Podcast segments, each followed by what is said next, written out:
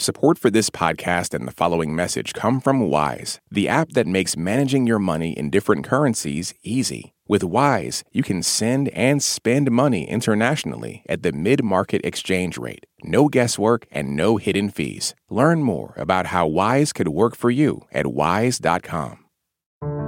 Today on the state of Ukraine, the counteroffensive comes into focus.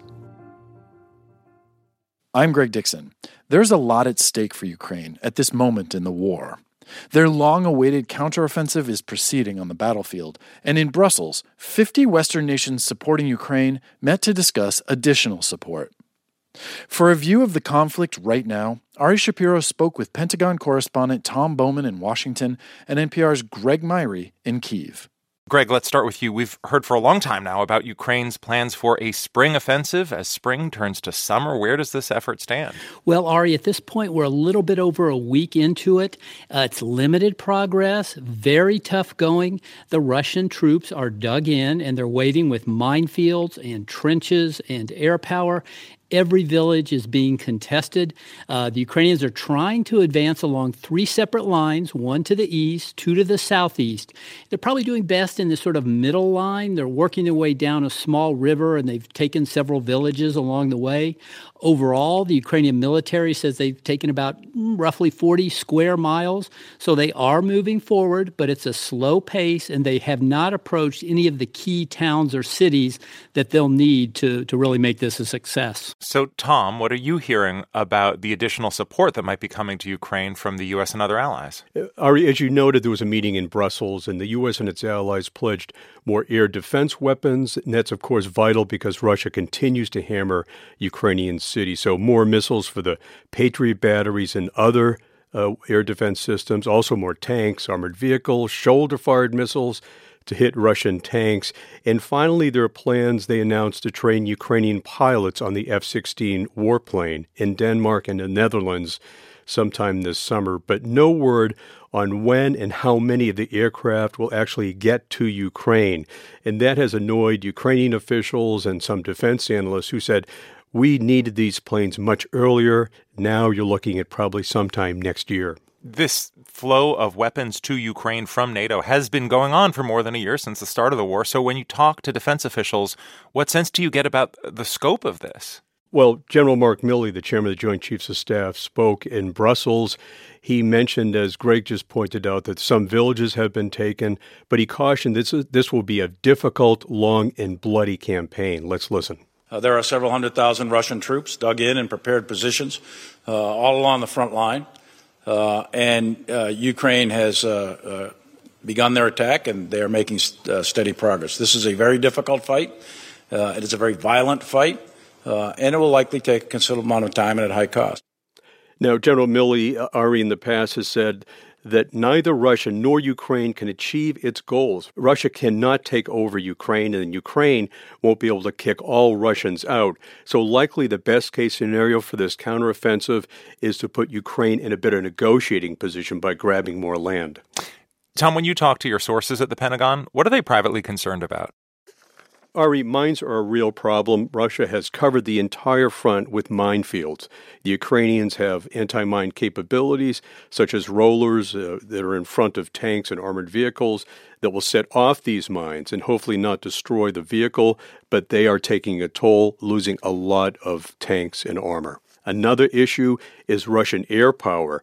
Russia is using more of its aircraft to attack Ukrainian forces in the south from a safe distance, so air defenses at the front lines will be important, not just in the cities. Russia is also being very successful in the use of electronic warfare to break the connection between the drones and the operator, causing the drones to crash. That's another concern because these drones are used for surveillance of Russian positions and also for attacks. Uh, Greg, Ukrainians know all of these challenges firsthand. So, how are they dealing with them?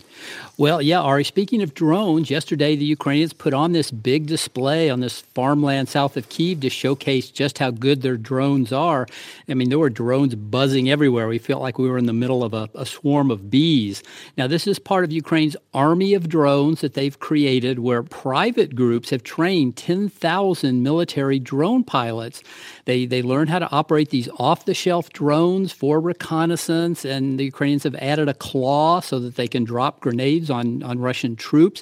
But as Tom noted, Russia has countered with this electronic jamming that causes the drone operator to lose control. I spoke about this with a guy who trains a lot of the drone pilots, Anton Frolov.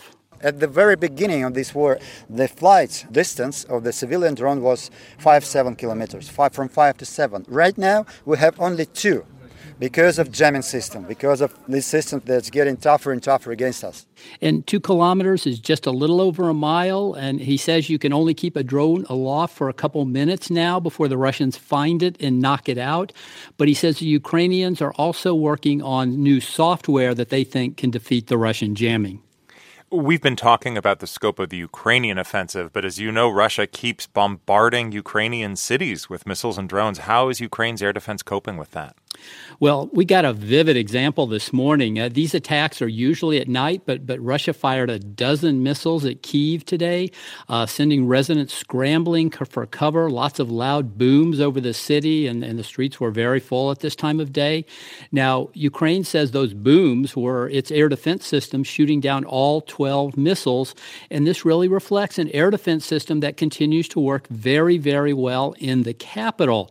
But other cities aren't as well protected, and some missiles and drones do get through. We saw an example this week with a nighttime strike on President Zelensky's hometown of Kryvyi Rih in the southeast, where an apartment building took a direct hit and 12 people were killed. And so, what are each of you looking at in the next few months of this conflict? Tom, why don't you go first? Well, Ukraine has mounted, as we've been seeing, several attack points in the east and the south to find weak areas in the Russian defenses that they can now punch through.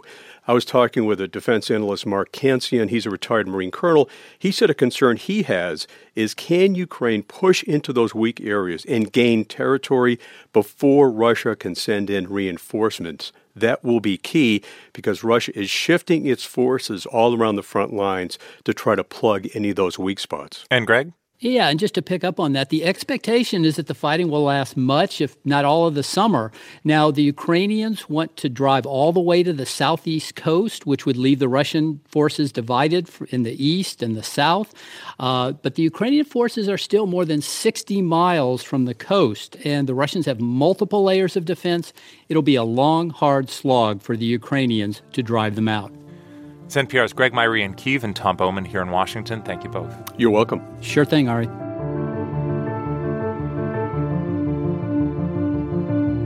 Thanks for listening to the State of Ukraine from NPR News. Please come back for more on the war and its impacts around the world. This message is brought to you by NPR sponsor Leesa in collaboration with West Elm. Discover the new natural hybrid mattress, expertly crafted from natural latex and certified safe foams, designed with your health and the planet in mind. Visit leesa.com to learn more.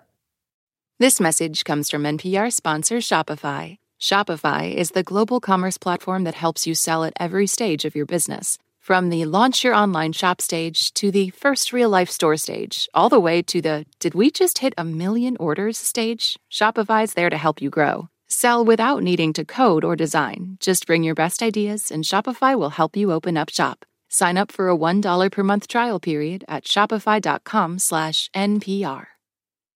Is it possible to engineer our way out of the climate crisis? Some entrepreneurs want to shoot particles into the stratosphere to combat global warming. Experts say regulations on this technology aren't keeping up. The world of solar geoengineering on the latest episode of the Sunday Story from NPR's Up First podcast.